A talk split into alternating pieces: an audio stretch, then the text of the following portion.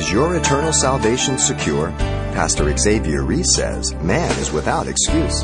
God is sufficient to save anybody, and He holds Himself responsible for bringing that about, as He is working in and through various people in control of the world. We just do our part. You're responsible for what you've heard. What are you doing about the gospel? You have to make a decision, but the choice is yours.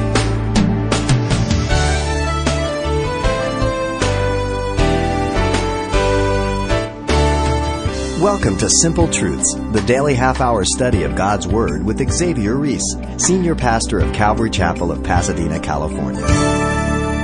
For God so loved the world, John 3:16 says, that he gave his one and only son, that whoever believes in him shall not perish but have eternal life. But it's often pondered, does the term whoever include every and all of humanity, Jew and Gentile? Well, that's what Pastor Xavier set out to answer in this simple truth study following the example of the Apostle Peter's obedience in spreading the gospel. Let's listen. Acts chapter 10, we're going to be looking at verses 1 through 48. I want to look at the whole chapter so that we can follow the progression here. The message uh, is entitled, God is faithful to save man. To understand God's fervent love for lost man, and his willingness to reach him with the gospel, we want to look at how God revealed himself to Cornelius with the gospel in chapter 10. Now, God's revelation to Cornelius and Peter become the authoritative evidence for accepting the Gentiles as part of the church. Jesus had told Peter that to him were given the keys of the kingdom. And he did open up in the day of Pentecost. He did preach. And here we have Peter being used also to bring the Gentiles in. Very important. And so, the preaching of the gospel, the house of Cornelius, consists of three natural movements. We want to look at them this way. The common thread is visitation. And so we have in verse 1 and 8, Cornelius was visited by an angel. Secondly, 9 through 23, Peter was visited by the Lord. And then 24 through 48, Cornelius was visited by Peter. And God shows us how he reaches this man a good foundation and principle for all who will hear the gospel. In verse 3, Cornelius was visited by an angel here. Notice in verse 5, he was to send to Joppa for Peter. The Greek is the middle imperative, indicating Simon, whose surname was Peter, would have a message for him. God could have preached the gospel to Cornelius through the angel, but he directed him to Peter. Because God uses man to preach the gospel. I don't know why. Angels could do a better job, but he's chosen us. This is the first step. God is working with this man. The next movement we see now, Peter was visited by the Lord. He's going to put them together. Verse 9 through 13. The time was after the angel had appeared to Cornelius the next day. And the process was that those sent by Cornelius were entering the city at the very time. Now the apostle Peter went up to the rooftop, as it says here in verse 9, to pray. The aorist indicates definite prayers. The vision of Peter is revealed to us in verse 11 and 12. He saw the heavens open uh, an object like a great sheet bound in the four corners, and he saw it descending to him to the earth. And the implication being that revelation was from God. This is an important moment in church history. The Gentile are going to be brought into the church officially. And he and all, all these kinds of four-footed beasts, in verse 12 says, animals of the earth, beasts, creeping things, birds of the air, now, now, being a Jew, he's familiar with all this. This is uh, this is taboo. This is uh, abominable stuff. You know, you don't eat this kind of stuff. Leviticus 11, Deuteronomy 14 is a good Jew. In verse 13 through 16, we get the explanation of the vision to Peter. Peter heard a voice, rise, Peter, kill and eat. Peter immediately responded, Not so, Lord, for I have never eaten anything common or unclean. He didn't want to defile himself. What God has cleansed, you must not call common. Underline that, put stars around it. Always go back to that when you get self righteous. The word cleanse, katharizo, is in the aorist. God actually made clean. He's not just saying it. He's actually made you and me clean. You understand? Physically, removing all sin, spot, and dirt. It's used for the cleansing of the leper in Matthew 8, 2 and 3. Morally and spiritually, free from all defile and purity of sin. Hebrews 9, 14. Now, when you get to 17 through 23, the confirmation of the vision to Peter was revealed now. And the man, at the very same time, in verse 17, arrived and inquired if it was the house of Simon, and they stood before the gate. Notice how God works on both ends and brings them together. The Holy Spirit speaks to Peter to go with the men. Arise therefore, go down and go with them, doubting nothing, for I have sent them. And so Peter was told several things by the men, which only confirmed things a little more. They said Cornelius, a centurion, a just man, who uh, fears God, good reputation among all the nation of the Jews, was divinely instructed by a holy angel to summon you to his house and to hear words from you. What did Peter have to give them? Only the gospel. All this information was the third step bringing Peter to a clear interpretation of his vision. And so, verse 23, he went on the next day to Cornelius, taking some Jews from Joppa, because why? Um, because he knows he's going to have to give an account to the Jews back in Jerusalem. Two servants, one soldier, Peter, and six Jews. 11, 12 tells us there were six Jews. Ten total going up there. Notice thirdly, Cornelius was visited by Peter. In 24 to 33, the arrival of Peter at Caesarea is given to us. Peter came as a servant, not a Lord. Verse 24 through 27, very important. Peter entered uh, Caesarea, and Cornelius was waiting uh, with his house full of people, relatives and friends were told in verse 24. Uh, he was eager. And Peter entered the house in 25, and Cornelius prostrates himself at the feet of Peter. He worships him. He does obeisance as a supernatural messenger. The word worship there means to kiss the hand, a common oriental practice to prostrate oneself to the ground, especially the Persians, and even at times to kiss the feet. Peter refused to accept such an honor as practiced by the pagans. Peter lifts Cornelius up. And then the words of Peter confirm the refusal to accept him as a superior. Listen to his words. Stand up. I am the Pope. No. he didn't say that. Stand up. I myself am also a man. Wow. Somebody better call the Vatican and let them know. But he also treated Cornelius with dignity, not as an unclean dog. Here's the evidence that Peter learned the lesson before he even got there. You understand? his preliminary remarks in verse 28 there stated the unlawfulness of a Jew coming into the Gentiles. The word unlawfulness means not only illegal, but abominable for a Jew to keep company. Kollao, glue, to glue oneself to the Gentile. the word appears two times. 1 Peter 4 3 is the next one. It's translated abominable. This is heavy stuff. Notice in 28 still, he proclaimed the interpretation of his vision by God. God interpreted. God gave it, God interpreted. Simple principle, people. You think God's giving you a dream, a vision? Don't come to me. Go to God. And if it is God, it'll be scriptural, not contrary to scripture. You understand? He says, God has shown me that I should not call any man common or unclean. This was the fourth step. The word shown means to expose to the eye. The Apostle Peter at this very point understood clearly that salvation was for all, not just the Jew. You understand? Bingo. He hit it. And so in 29, he declared his prompt obedience without contradiction. He asked that they tell him the reason for his coming. And so in 30 through 33, Peter was answered by Cornelius. Cornelius told again, once again, of the angelic visitation, the time duration was four days, two days for travel up, two days back. And then he said he was fasting at the ninth hour, and then the angel appeared. He says, bright clothing.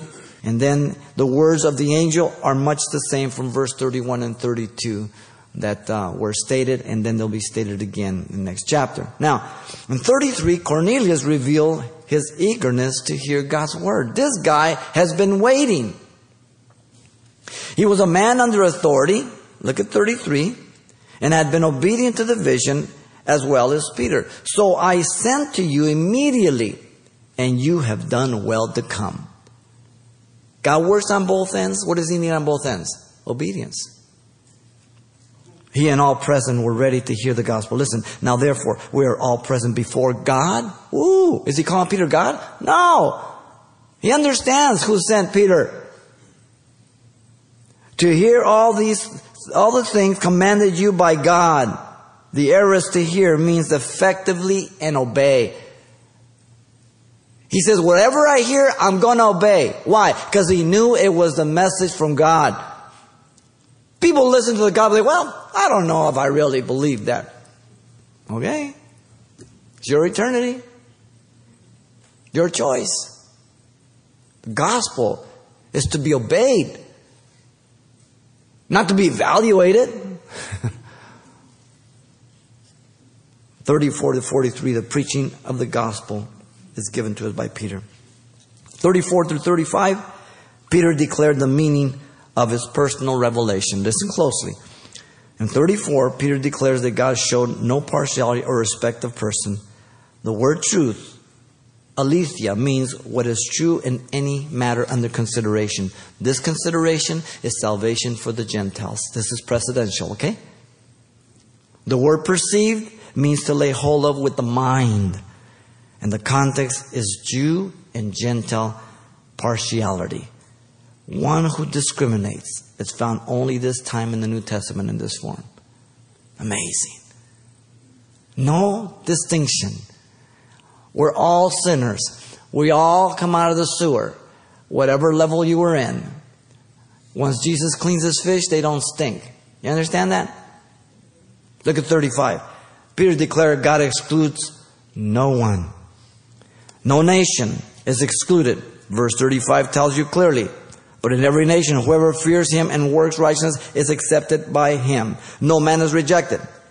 Whoever fears God, works righteousness, is accepted by him. Now, this does not mean salvation by works, but after the attitude of Cornelius, who responded to the measure of light he possessed, right? Look at 36 to 38. Peter preached a personal relation with Jesus. The word of God to Israel was preached. Peace through Jesus. The emphasis is on the content and the proclamation of the gospel in verse 36. It comes down to one person. He is Christ, Christos, the anointed Messiah, reconciling sinners to God. Peace with God. He was and is Lord of all through salvation, making peace with God, including the Gentiles. Romans 5 1. You made peace with God. That's salvation. Now you have the peace of God as a child of God. Fulfillment of, of Genesis 12 3. The promise to Abraham. In you shall all the families of the earth be what? Cursed? No, blessed. The Gentiles were always included, ladies and gentlemen. Israel got self righteous and forgot about it. And those who teach the theology of chosen frozen, they have forgotten about it too.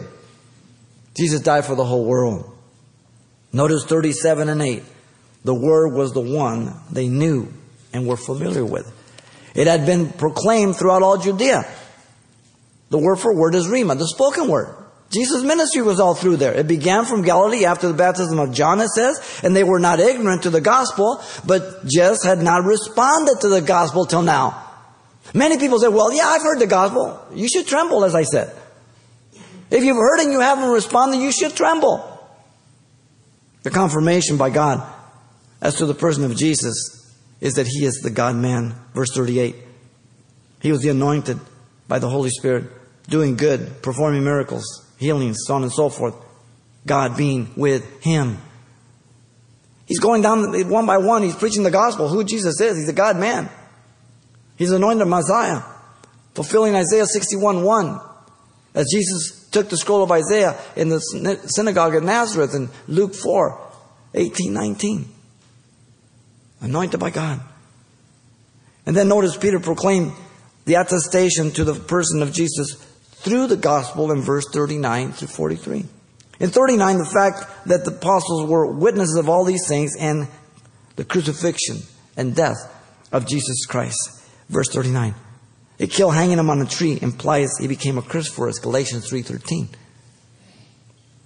He was God, became man. He did miracles. Holy Spirit anointed him. And we saw him be executed.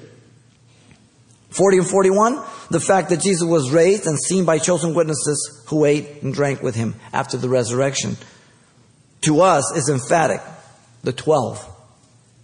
1 Corinthians 15, 5 through 8, he appeared to 500 all one time, to James and others, and then to Paul last.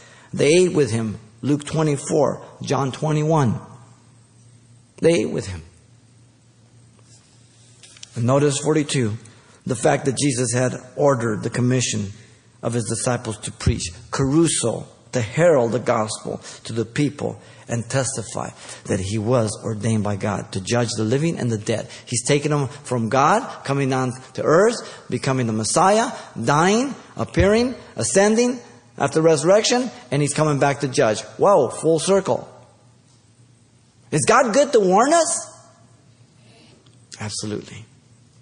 He's the judge of all. John 5 22, Hebrews 9 27 is appointed unto man to die, and after that, the judgment. Notice 43, the fact that Jesus was proclaimed by the prophets. To him is emphatic. Through his name and belief, one can be forgiven sins. Only in him, present participle, continuing to believe. You must abide in Christ, continue to believe. Transformation, growth, maturity, development. Very important. Now, notice what took place then. In verse 44 to 48, the pouring out of the Holy Spirit by God. In 44, the Holy Spirit fell on all those who were present as Peter was speaking. He wasn't even through. He says, and through his name, whoever believes him will receive remission of sins. When that was said, while Peter's speaking, the Holy Spirit fell upon all those who heard the word because that was the key. They, uh, the minute he said those words to believe in forgiveness of sin, they believed, whoom. You mean there was no altar call? Mm-mm. Peter, oh no, no, you're not saved. I didn't give an altar call. You, you can't be saved until I give an altar call. Really? They experienced the same thing as the book of Acts, chapter 2, in the day of Pentecost. Same thing as Samaria. Wow. The pouring out of the Holy Spirit astonished the Jews, 45 and 6. The six that were there were astonished, thrown on wonderment. That's the word. They had come with Peter as a witness that will be for a defense later on. In the next chapter, when they go to Jerusalem. It was a work of the Holy Spirit. He says this in Acts 11, 12, 15, 17. Who was I to hinder? Who was I to say you can't be saved? God did this. And in 46, the Jews heard them speak with tongues and magnify God. Wow, there it is. God did this. Some people don't like when God does stuff like that, you know? It doesn't fit with their denomination or with their manual. And so in 47 and 48, the Holy Spirit's baptism qualified them for what? Water's baptism. Peter asks if anyone was subjecting, can anyone forbid this? Of course not. Verse 47. And then Peter commanded they should be baptized, not circumcised. The article is present, the water of baptism. And then what did Peter do? Oh, he enjoyed the fellowship the Holy Spirit gave him. He stuck around for a couple of days, had some pork chops and stuff like that. Interesting. Interesting. Are you free in Christ? Not free to sin, free to glorify Him, to let Him live through you. You understand? The worst thing that a church can do is to make the gospel available only to their own nationality, culture, or race. Worst thing they can do. There is neither Greek nor Jew, circumcision and circumcision, Scythian, barbarian, male, female, so on and so forth. Colossians 3.11, Galatians 3.28. The Scythians were those northern tribes that took their captives, decapitated them, boiled their heads, skinned it, and used it for drinking goblets. I presume you qualify for salvation. They can be saved if they repent. Wow. There's no distinction between Jew and Gentile. For the same Lord over all is rich to all who call on him. Romans 10 12. It's the mystery of in Christ, Jew and Gentile one. Ephesians chapter 3 2 through 6. Hidden in ages past, but now made known. The worst thing preachers can do is to water down the gospel from the pulpit uh, not to preach sin, repentance, the need of transformation, judgment, that there's a devil, there's a hell, there's heaven. better talk about it. All we hear is the good in you, the good nothing in you. That's what they should talk about. To be politically correct, non offensive, ecumenical, under the guise of God's love, to be motivational speakers, to have people seek their potential, to be successful. I hope it helps you in hell. It won't help you in heaven. God has gone out of his way to provide a superior revelation of his Son. Hebrews 1 1 through 4. God, who at different times and in divers manners spoken times past to the fathers, has in these last days spoken unto us through his dear Son. Period. Boom. End of the conversation. That's why Paul said, I'm not ashamed of the gospel of Jesus Christ, the power of God unto salvation, to the Jew first and to the Greek. For therein is the righteousness of God revealed from faith to faith. The just shall live by faith, quoting Habakkuk 2 4. Wow. God always confirms what He is doing through His Word and the Holy Spirit to validate and verify that it's He who's working not an imitation. God rejects no person who responds to the gospel, regardless of what you've committed, what you haven't committed, what has been done to you. The grace of God is sufficient. He can cleanse you if you respond in repentance, for He is the propitiation for our sins and not ours alone, but the whole world. 1 John 2 2. The whole world. He's the epitome of holiness, all powerful, all knowing, all present. He can't increase, he can't learn, nothing. Isaiah 45 21 tells us. So don't worry about salvation. That's his department. You worry about your salvation, what you've heard so far. From the evidence of creation, conscience, and history, man is without excuse. Romans 1 20 through 21 and Romans 2 14 and 15. Creation, conscience, and history tells you there's a God.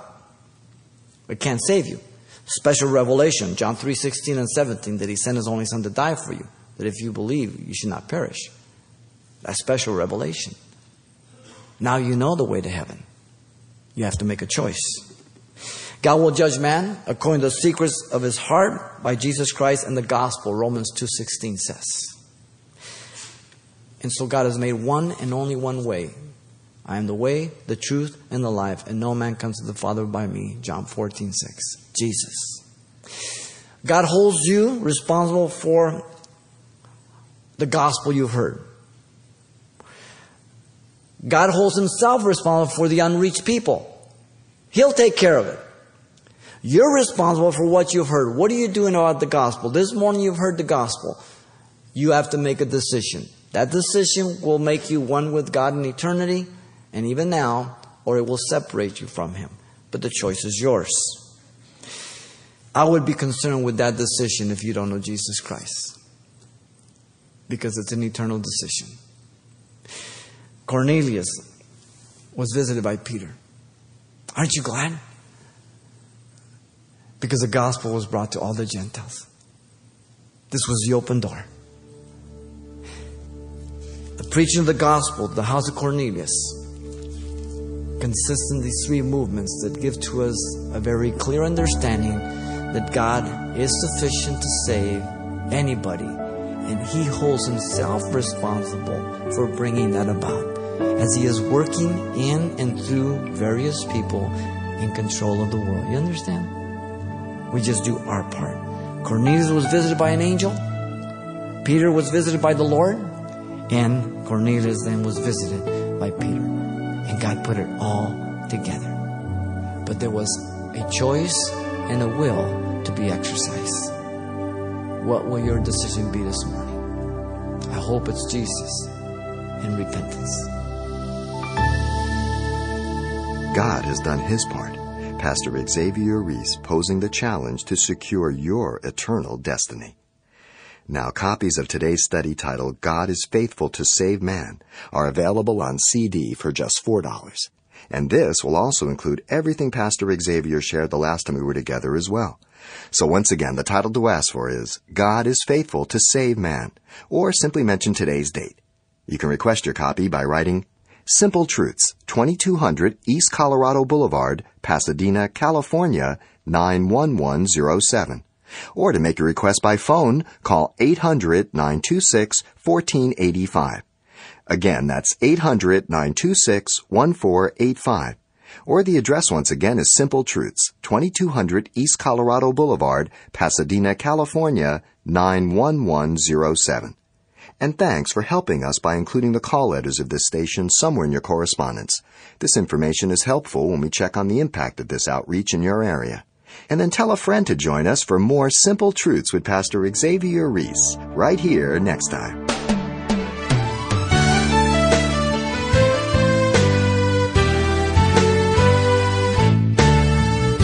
Simple Truths with Pastor Xavier Reese, a daily half hour broadcast, is a radio ministry of Calvary Chapel of Pasadena, California. www.calvarychapelpasadena.com.